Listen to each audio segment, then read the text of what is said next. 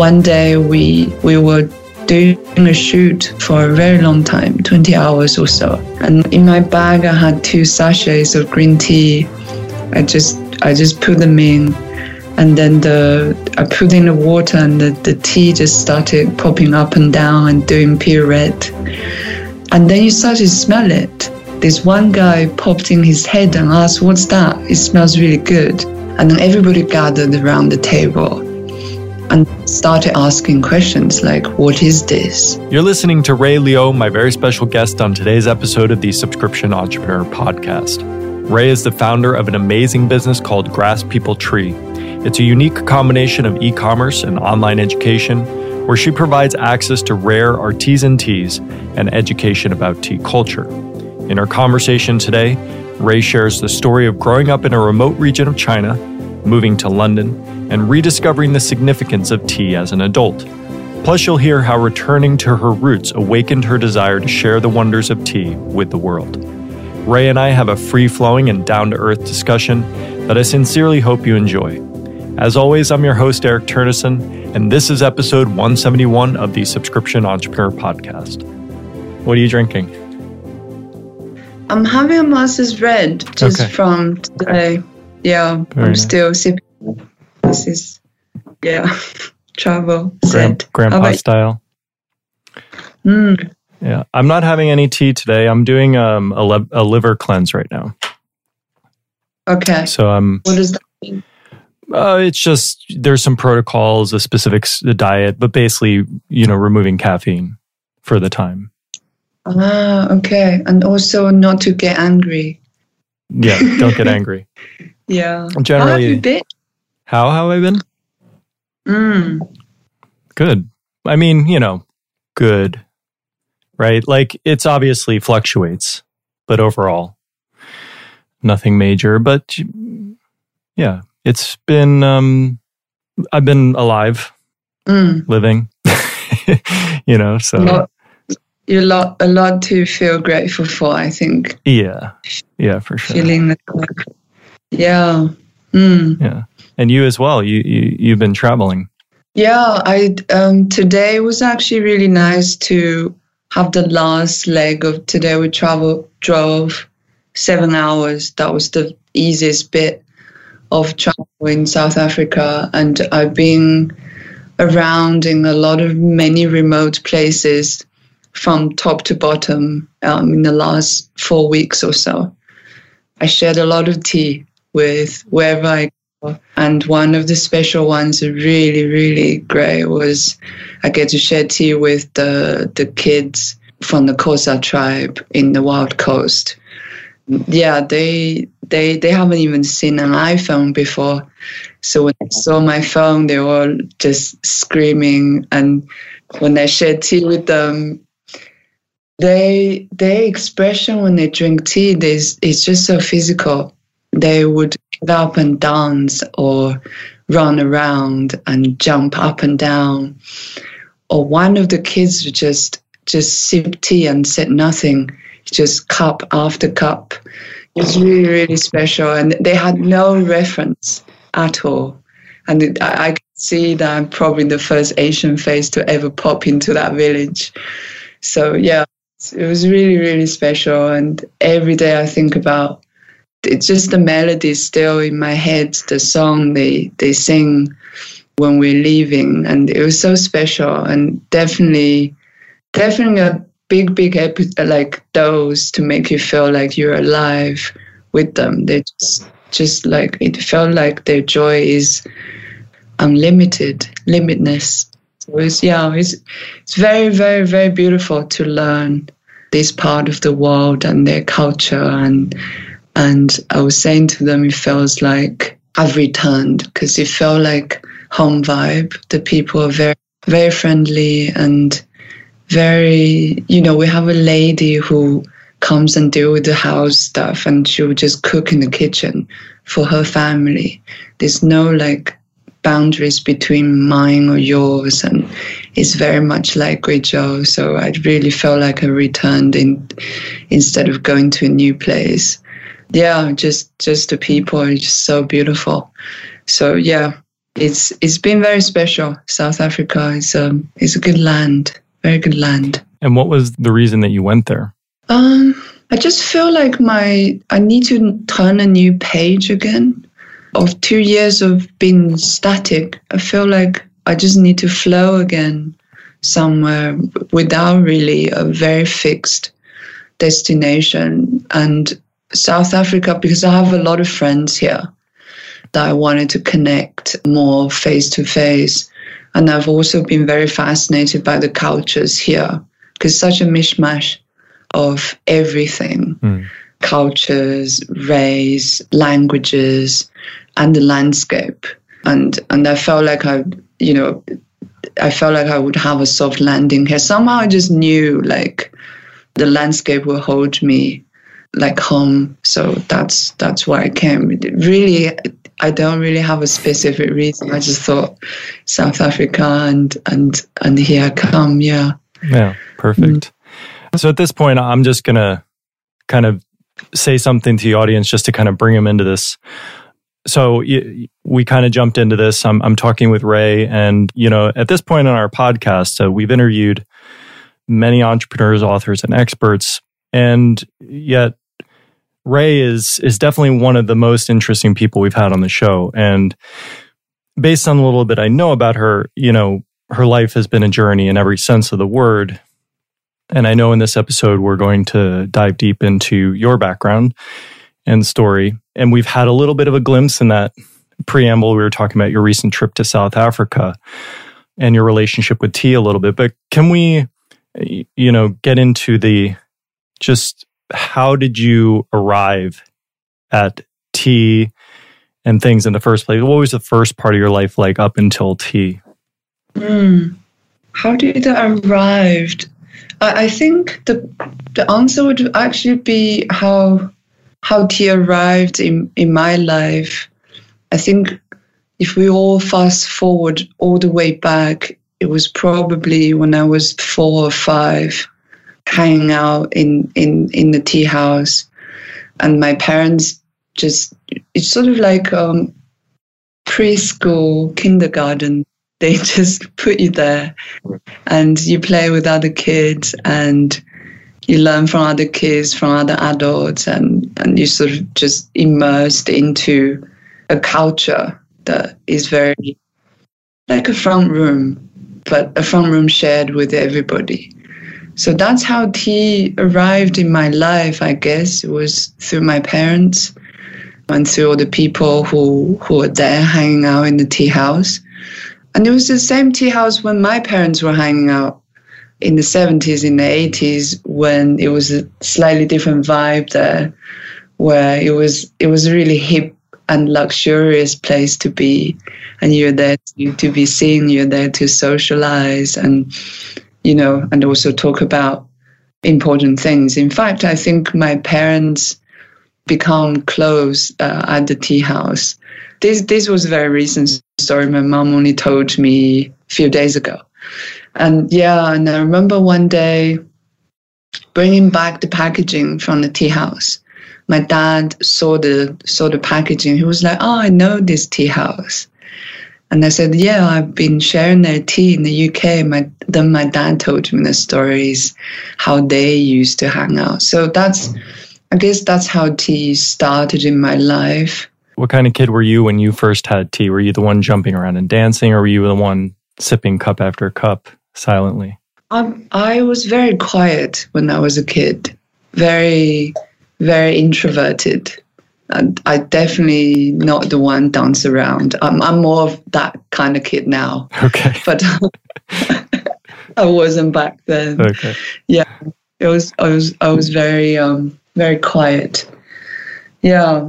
I, I think then fast forward, I think it's something that that you grow up with that's so ingrained within you, you don't think about it. You don't think about how special it is unless one day you live in an environment that, that doesn't have that anymore and your whole world almost feels like upside down inside out and then you you're really disaligned with with who you are because I guess that community isn't there anymore. That warm sensation of a blanket by the fire isn't there anymore.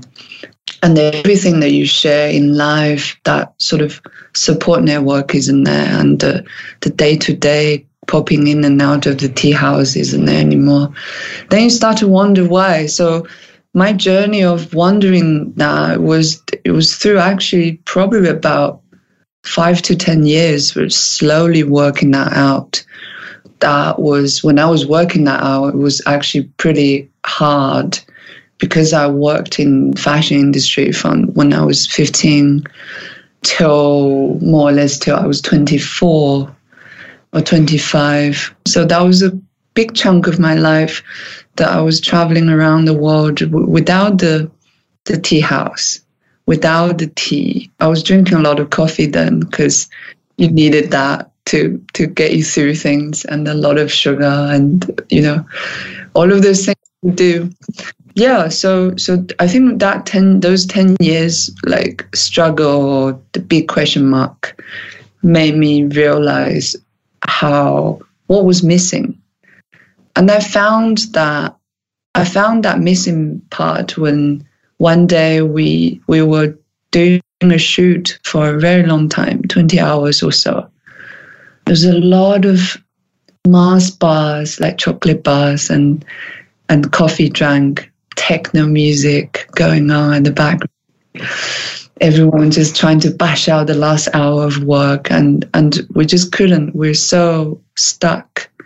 So and um, cleaned the coffee pot. It was a glass coffee pot. I cleaned it. It still had that smell of coffee. And in my bag, I had two sachets of green tea. I just I just put them in, and then the I put in the water, and the, the tea just started popping up and down and doing pirouette. And then you start to smell it, and even people walking past the studio this one guy popped in his head and asked, What's that? It smells really good. And we ended up inviting him in. Somebody completely them to have tea. And the whole studio, the music got shut down. They turned off the music. And then everybody gathered around the table and started asking questions like, What is this? It's a green tea. Where does it come from? It comes from my home, Great Guizhou. Where is Great Guizhou? Then we Google Great Guizhou and everyone just like, what? We never knew you, your home can be so avatar, like it just mad. And then people started asking more and more questions. And that was a long time. Like nobody would ever in, in the industry would ever really look inside who you are, even by asking you where you come from. It was when I was doing modeling work, it was every day you go to 30 30, 40 castings during those intensive fashion weeks. And then people will look at you. Sometimes I remember in Paris, it was really harsh. They look at you in the corridor, they can just tell you, I hate you. You can go now. And. So it was a big, big contrast for me that day. And I think something got reborn um, or enlivened that day. Um, so we we had the tea, and particularly the, the photography team was really taken by it because they obviously, apparently, turned out to be one of them was was a tea nerd. So then he invited a lot of people, and then it became like a social gathering every Thursday. Because in London, the culture is every Thursday, everyone goes out partying. It was the biggest party night on Thursday.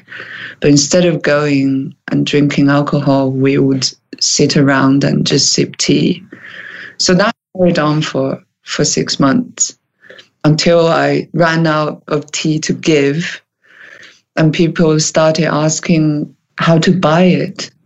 And one of them said, maybe, maybe that could be your, your exit road to get out of the fashion industry and, and to do something different. So then I just, I, I, yeah, I thought about it. But then, of course, I was also educated in the West partly.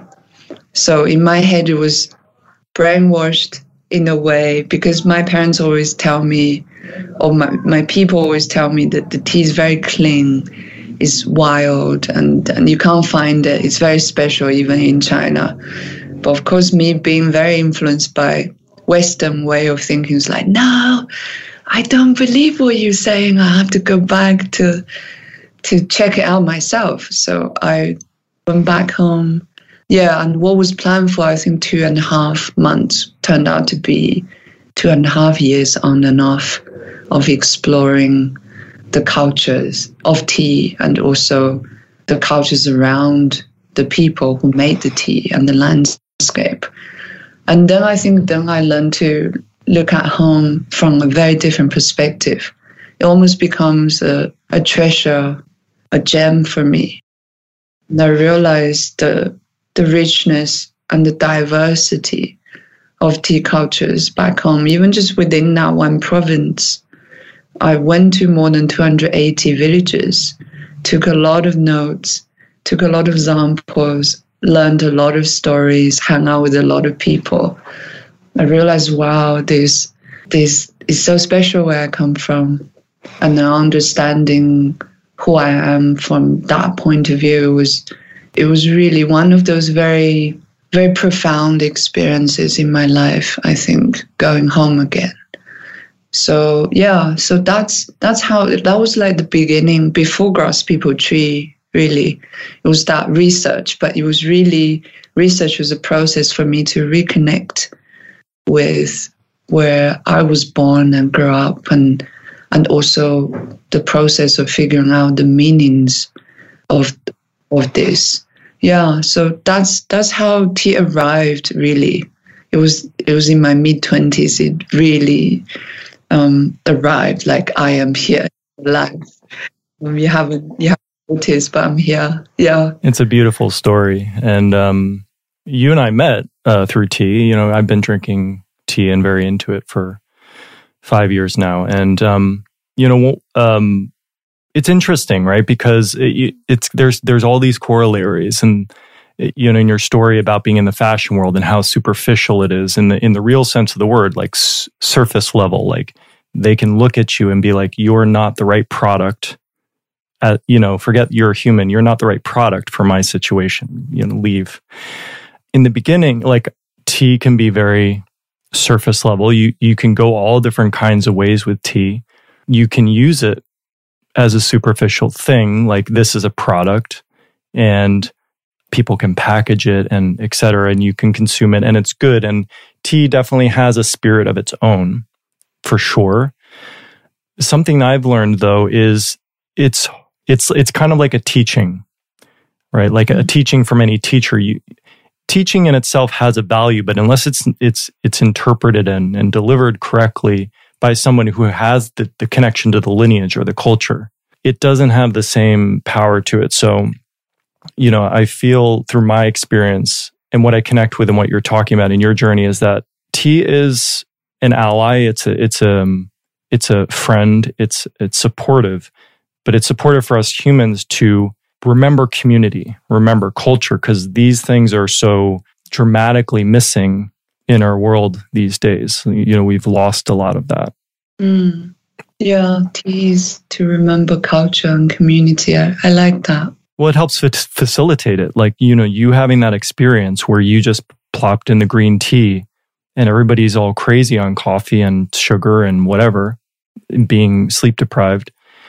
And it literally transformed the environment. But I would say the tea alone couldn't have done that. The fact that you were the one doing it was part of it because you had the connection to the culture. The tea, when at that moment spoke to you, awakened something within you. And that in part is what generated that vibe. You know, mm. if anybody else had done it, I would venture to, to say that it, the same thing would not have happened. Mm. It always goes back to to the writing of tea, right? You have to write grass and people and tree.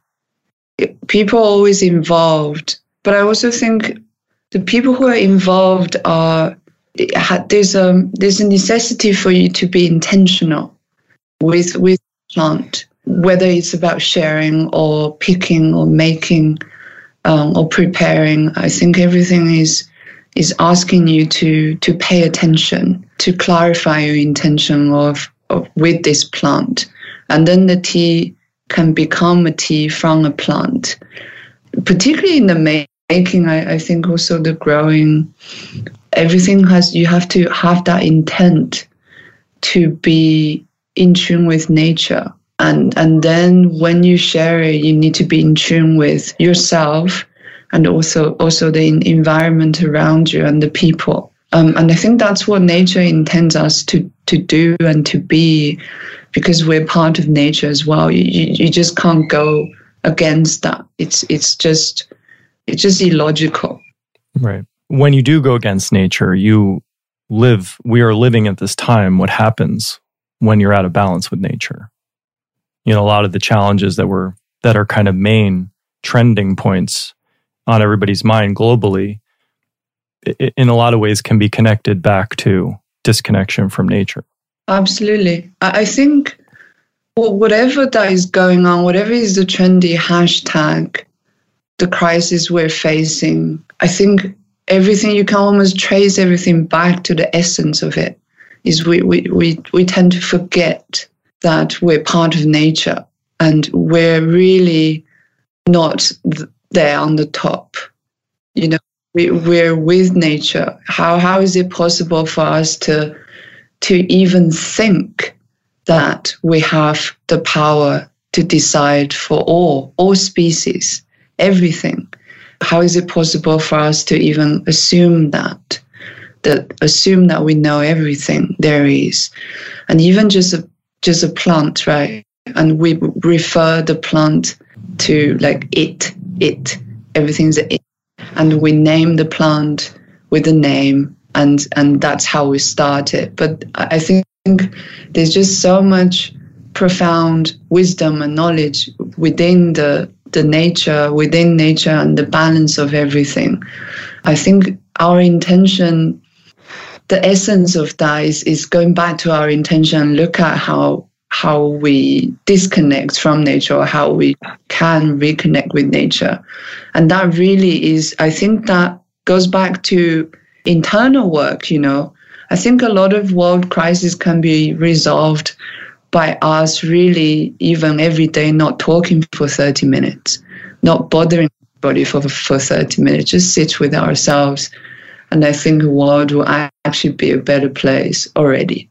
Right. Not doing. Yeah. And so, tea so I think facilitates that. Absolutely. Absolutely. I mm-hmm. think facilitates that. And but I think any, anything that grounds you back to that connection. Mm-hmm. It could be a tea, it could be anything, uh, calligraphy or breathing, poetry.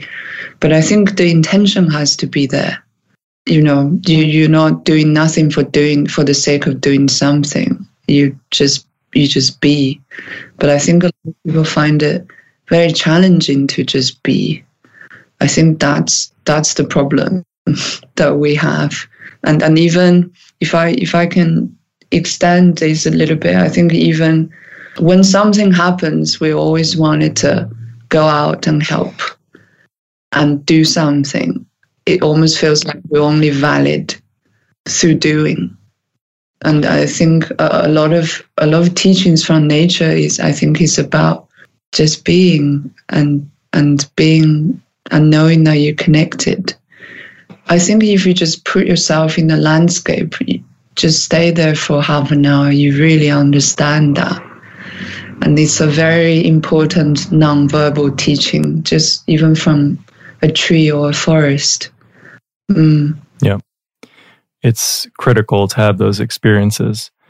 And I 100% agree with you that having some daily aspect where there's a practice of just being, even to say a practice of being is is a little bit confusing, but you know, and and it certainly is challenge for for us all at times, you know, because naturally the the first question would be, you say, okay, how do I be? And it's like, well, how do I do that? Right. Mm. that's the usually the first question, but it's that's that's the trick of it. There's a paradox there. Mm. I think it's realizing the how our mind works, right? it's we're we're distracted by thoughts. That's it, and that's that's that's why we we're putting filters in front of us to to not know what it means to just to be. Because I think um, we're constantly driven by the thoughts. Everything we do are the thoughts. And then I think that the ultimate being isn't about the thoughts, isn't about what we think or not think. I think there's a there's a deeper level of that. The being, you know, is is really not about what happens in in our head, but it's about what happens in our belly, in our heart. You know, the the very fibers of us. So I think the I would probably say the first step is is to learn how to be less distracted, a bit more focus.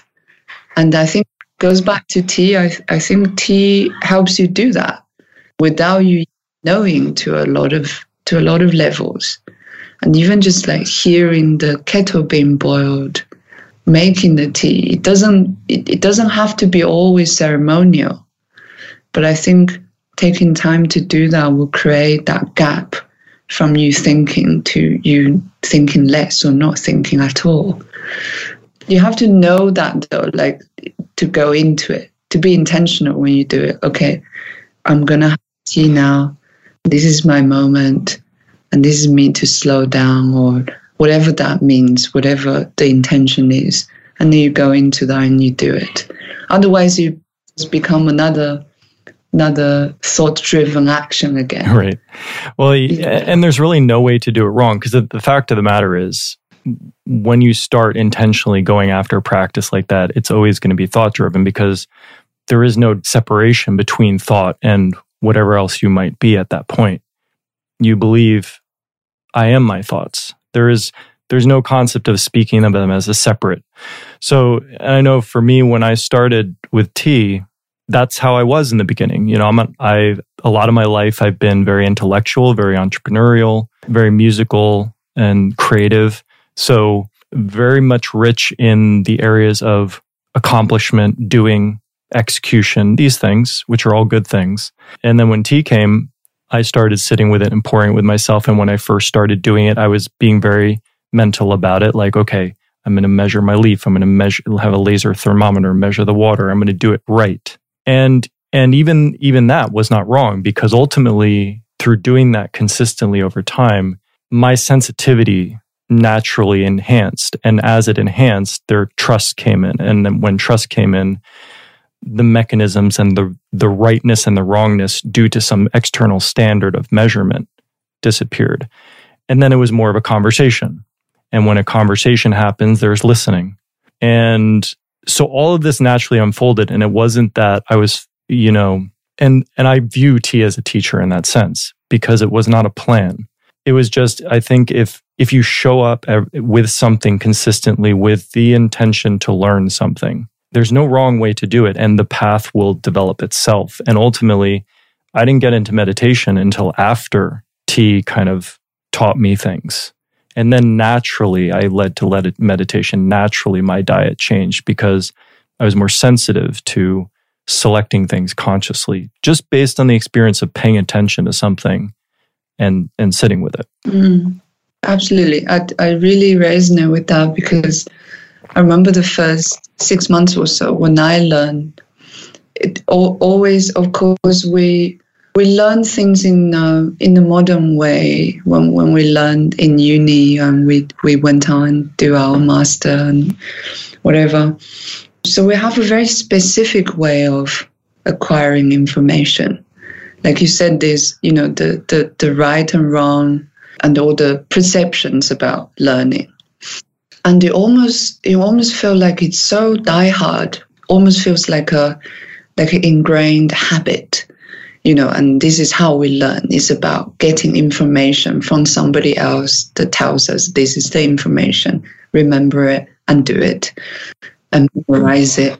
But when I was learning tea the first six months, I wasn't allowed to ask questions from anybody. From what you just said earlier, I realized it was actually my teacher was saying to me, look at the the first, foremost, the most important teacher, the tea itself. So within that six months, I was just given a lot of tea to drink.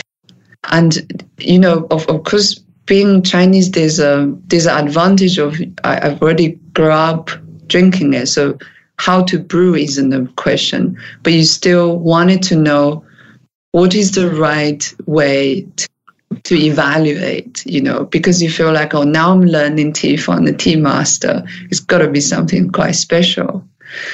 And so you're sort of waiting um, for, for that most important piece to drop almost someday you're you're just knocking about and the tea master will say something and then you have an enlightenment or something that would be that was in my head um, but i was just drinking it and after six months you sort of felt like you're you're in the dark a little bit all my teachers were there to to tell me you're in this space now we're all standing at the sharp corners.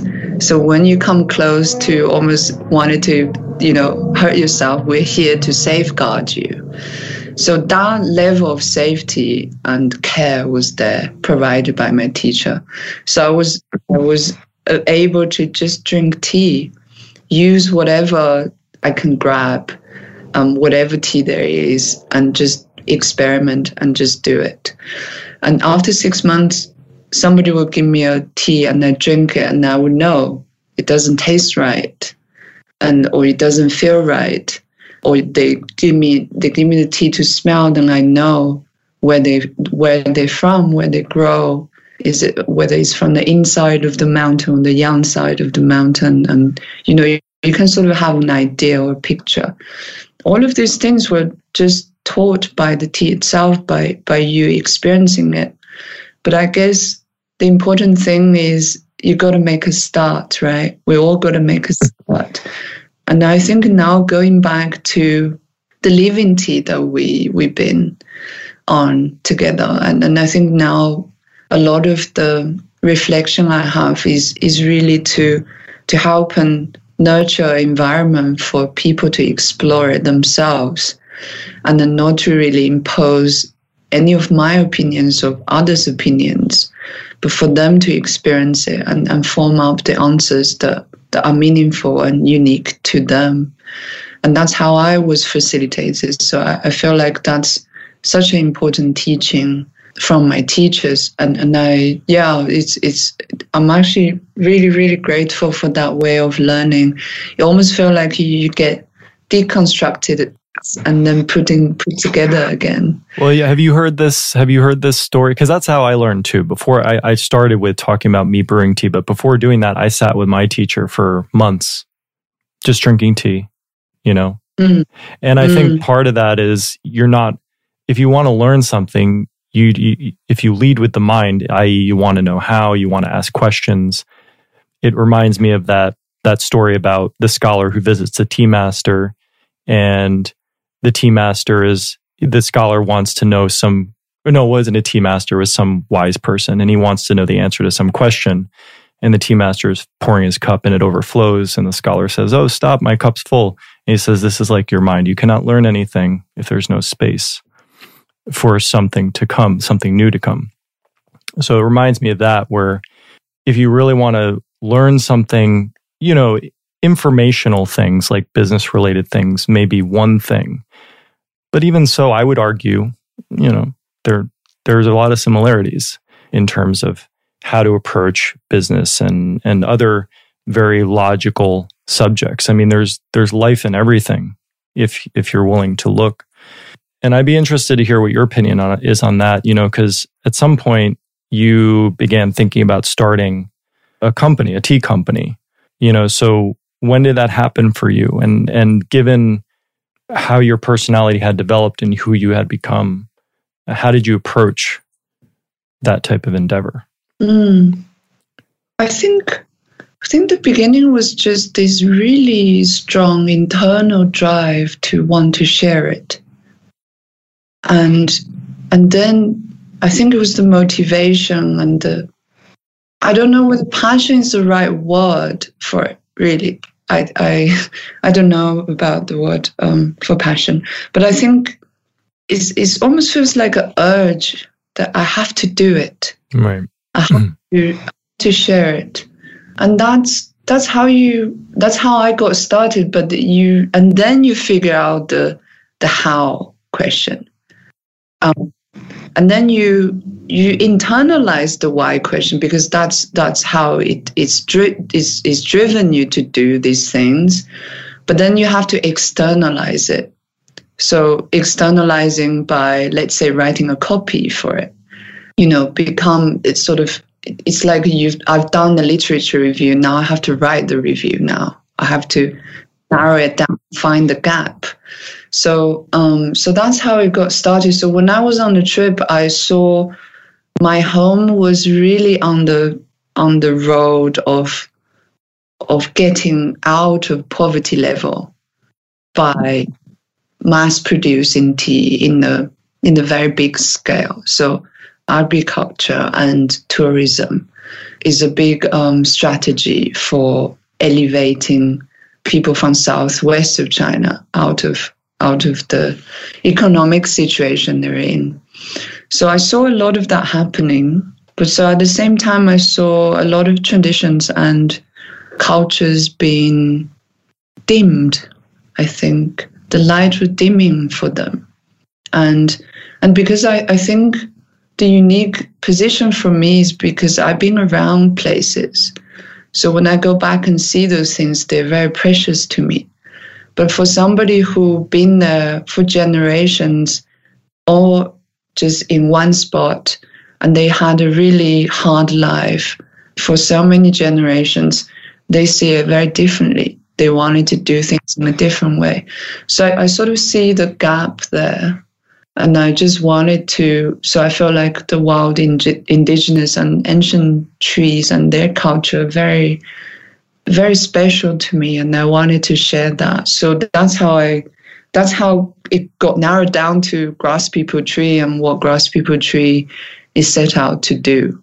I sort of had a rough idea, but within the notebooks that I had, it was so hard in the beginning. It wasn't like we're looking for marketing stories to tell. My my challenge has always been there, there are too many stories. Which one do I tell and how do I tell it in the way that for people who never experienced it to understand it in a certain level? So even just the initial website copywriting, it took me nine months to do the initial just present that website more or less the and nobody can do it for me because it was my journey it has been my journey all along. So i had to do it. So i think the first year of of of the business was a lot of trying to figure out. And then in the middle of it you realize i got to stop figuring it out now. I, I just got to do it. So so yeah that was that was when the when i learned as a I guess entrepreneur is the word, or a business owner, or, or somebody just on this leading the initial project. You, you have to learn a way just to to do things on the get go, and it's never going to be perfect, but you have to make a start.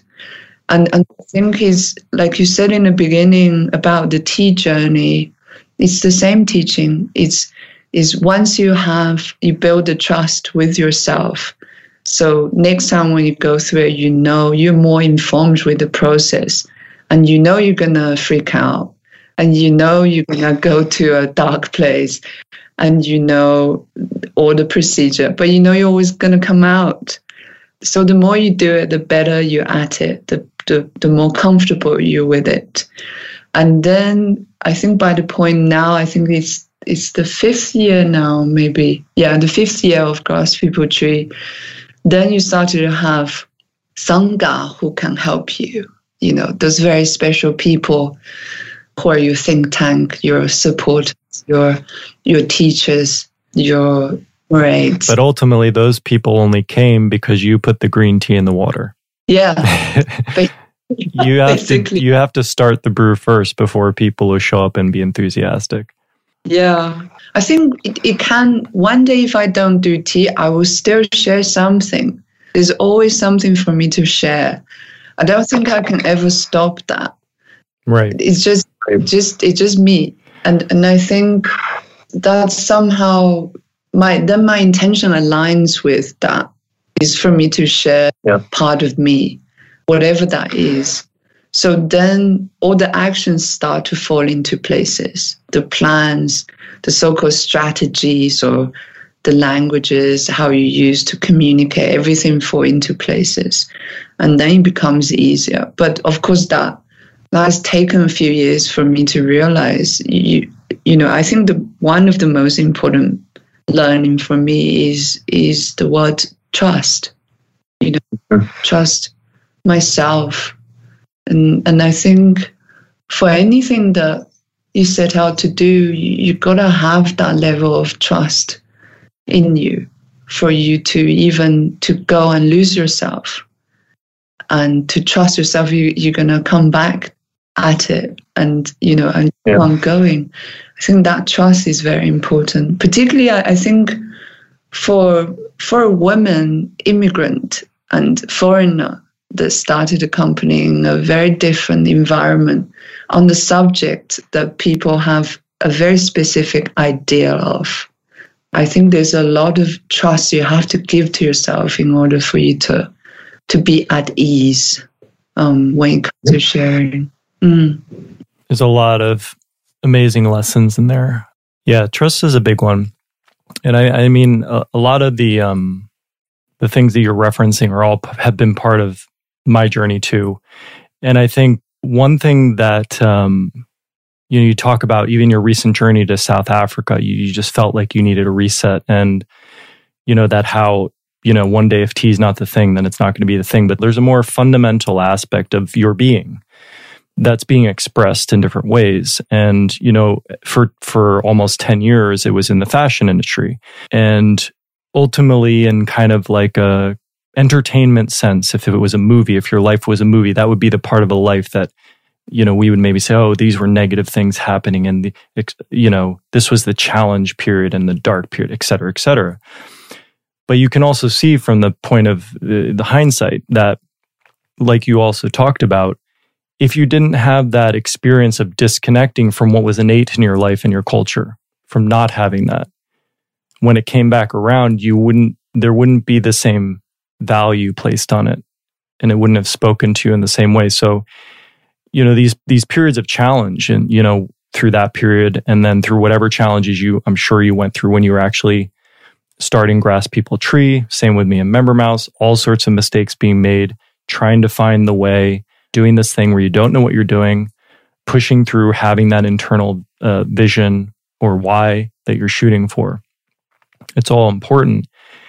And then the danger comes when we create something, when we birth something. Then again, just, it's the same with our relationship to our thoughts. We then think, oh, this is me, this is my identity. You know, th- this is a, fir- a thing down the line is like, it's always important to because trust is important and but if we stop listening if we stop checking in with beyond our own ideas and our own figuring mm-hmm. out of how things should work then we might miss something inside of us telling hey you've been doing this for 10 years but there's something else calling and it can be scary to have worked in something for so long, created something, been a part of something, and then re you know reinvent yourself, even though the thing that's telling the thing that's guiding you to want to reinvent yourself is the same thing that guided you to start those other projects and be mm-hmm. successful in those other things. Mm-hmm. And uh, so, yeah, it's you, you get to a point where, or I, I've gotten to a point where I'm like, well, the things that have been accomplished in life are not necessarily my doing. You know, it's like they're my actions, you know, that's, but the, but the, the energy and the guidance and the um, passion, desire, whatever you want to call it, that fuels those things, where does that come from? You know, and that's, that's an interesting question. And it's one of mm. those questions that can't be answered by anything external. Mm. Mm. It's a very profound question, also, because it depends on what we believe, right? What I believe is is everything is is the causes and conditions, and the causes and conditions can be broken down into almost infinitive. You know, it goes way back, way back. Why we do what we do. There's something obviously personally internal for us in this physical body, but I think there's this. To me, I think it, it goes far beyond that, and and I think that and I will never find out why. This is why I felt like to say it's my passion. It's almost it's a very superficial way of of of understanding or, or concluding it. It's not. It's so much more than that. Um, and and you know why am I on this journey doing it? I, I don't think. I don't think also it's my place to to get myself into that spiral of thinking why. People will ask me why, and and and, and you you have to give an answer, give an answer that sort of satisfy people. But for me, I think I think why question is sometimes is quite is quite tricky because it gets you distracted again. And it's also arrogant if you think you can answer it.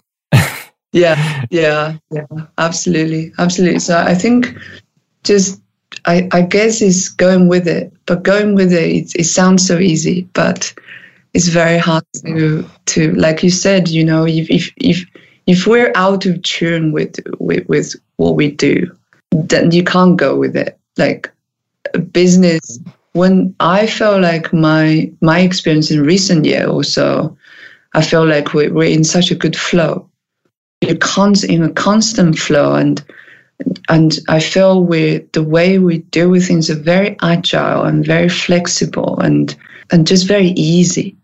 So I think that's that's a good state to be in. So when things are out of that, then you you're more in tune with with that.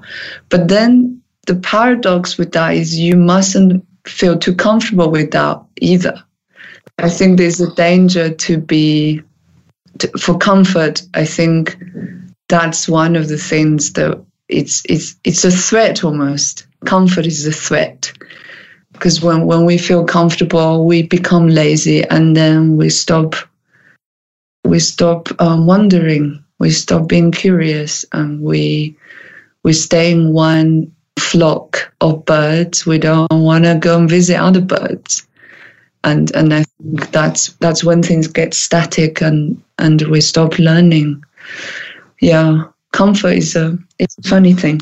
Yeah, it's it's almost like um, in a way it's almost synonymous for stagnancy.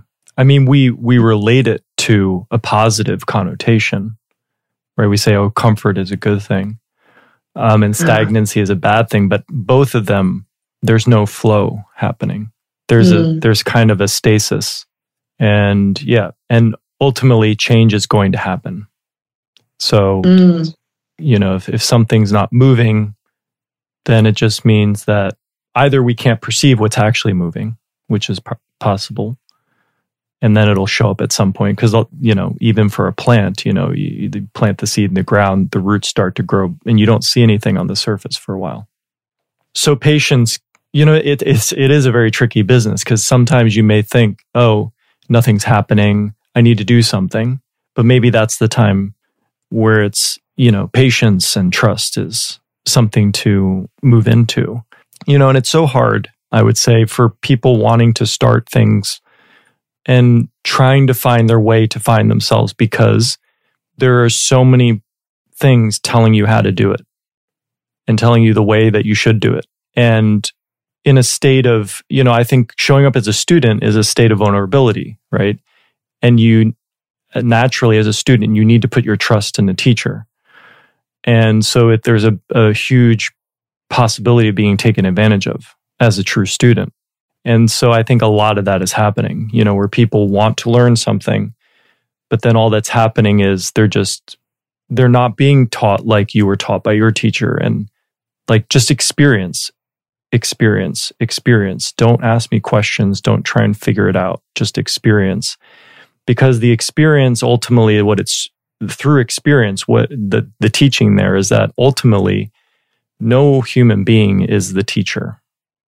The teaching is inherent. We have access, everybody has access to the teachings if you don't think about it too much.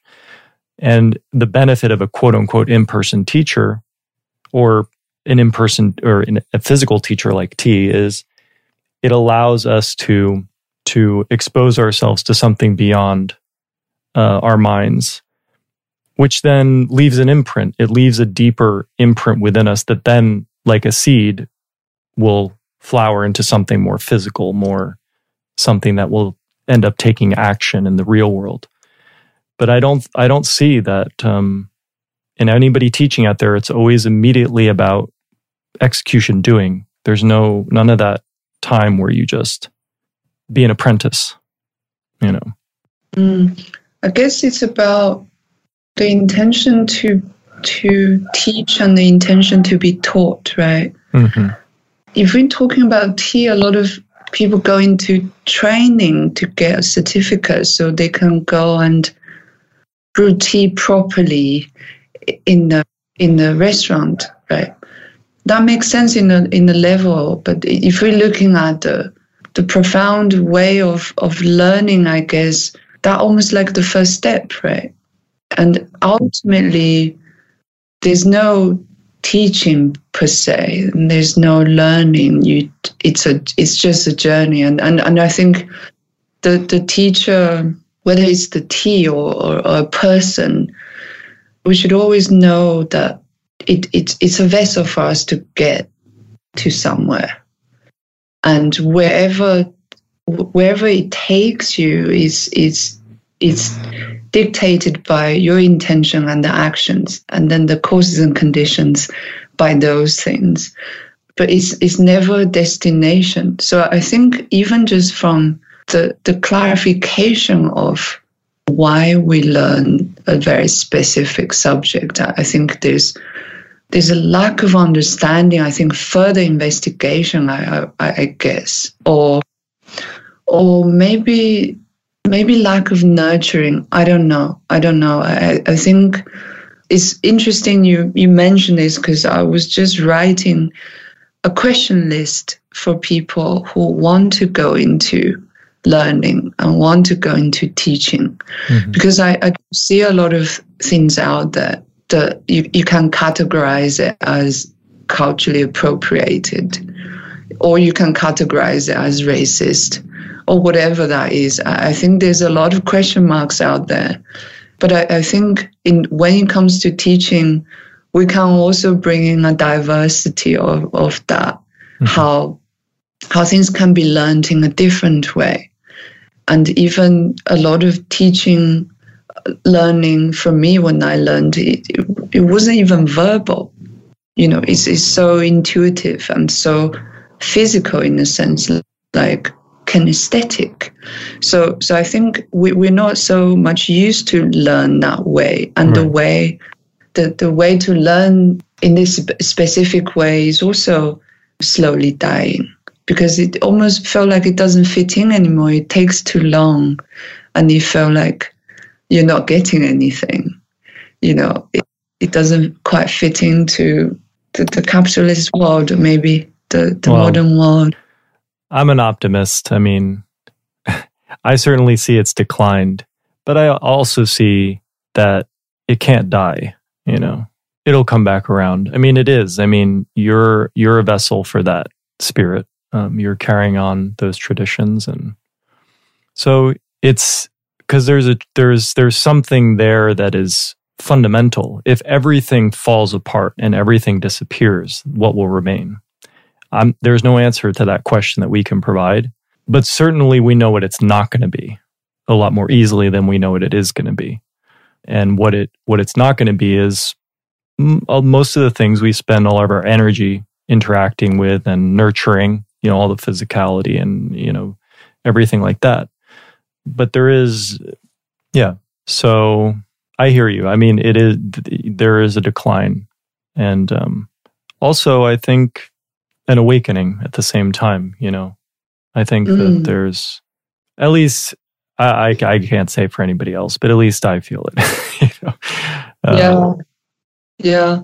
I also feel like, you know, it if we're looking at the, the grand spectrum of time, how things are going, where things are going, whether or not this thing is dying or not, you know, it's it's not. It really isn't about me personally. It it it is is and it's so vast beyond my comprehension and my ability to. So so to even say I'm doing this because I don't want to see the tradition die.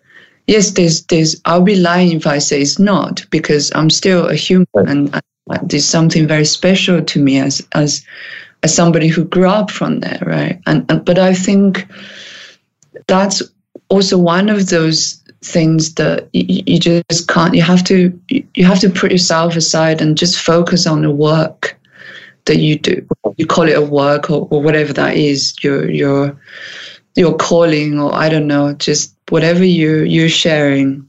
I think it, part of it we, we have to go beyond that self and to constantly planting the seeds because for whatever reason there is you you're doing it with this intention and i guess the optimistic side of it is is you keep planting the seeds then then you know who knows something's going to come up and grow in their own way i guess that's that's something that that gives me that sense of like i just gotta keep on doing it and be focused on that.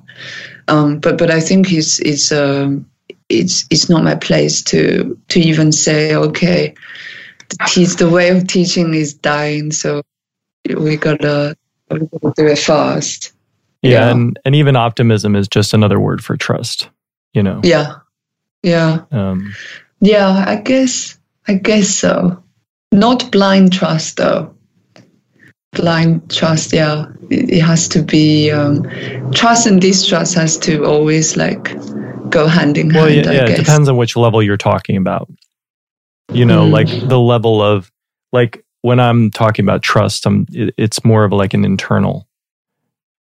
But it, but in order to do, in order to even practice that and even there has to be some way that is being done to connect with that part because even the internal parts, when you first go into it, a lot of those have been conditioned by external things. So they can't be trusted. but, you know, that's part of the journey is, is to start walking that path and, and see what happens. There's just so much like, I guess you're talking about the, the inner, inner in ecosystem and the resources that, you know, the, the trust we have. And I think, there's actually a lot of knowing that we have and we haven't been able to tap into or know how to figure out the map and to to utilize it but once something open up for you you you just jump into that take that right. opportunity and go in there i guess that's what you meant earlier by the path right i think mm-hmm. the path to inward and to be curious and to even to say this tea is not for me. It's eight thousand dollars for 20 grams but no it's just not me. And that's the trust you know? But even uh, you know i can say the same thing that you said and i know this like even everything that i'm saying there i have no right to say it. At the same time i'm saying it. So it's like there becomes this uh, in a true state of trustingness is like everything that is just is. We have no reason why we're having this conversation. We're having it, you know, and we enjoy it. And yet it's just what we're doing because this is what's happening today. And we accept that. And that's it. Yeah, part of the path, I think. mm-hmm. But yeah, so as always, though, it's uh, it's been really nice uh, catching up with you. Likewise, Eric. It's I, I, I like I so enjoy this this sort of conversation. It particularly I feel like it's so needed for me for a few weeks when I'm I'm I'm roaming around, and it really helps me to to feel like I'm I'm exploring, but in a different way. So, yeah, it's been fun. Thank you so much. Yeah, I feel yeah. the same way. So thank you so much. And um, mm. uh, if people want to learn more about what you're doing and um, get in touch with you, where can they go? They can go to grasspeopletree.com or they can they can find us on Instagram at grasspeopletree or just Google us Grass People Tree and yeah, you, you should, nowadays you should be able to find anybody anywhere. I think that's true. Well, again, thank you so much for coming on the show today, Ray, and I look forward to speaking to you again soon. Thank you so much for listening to my conversation with Ray. I hope you're walking away feeling inspired about continuing on your own journey as an entrepreneur. Many thanks to Ray for coming on the show and sharing so freely from her life and experience. If you've enjoyed this episode and would like to hear more interviews with successful entrepreneurs, experts, and authors, be sure to subscribe to our podcast on iTunes, Spotify, Google Play, or Stitcher. We have a growing library of engaging episodes with many more to come. Thanks for being here, and we'll see you next time.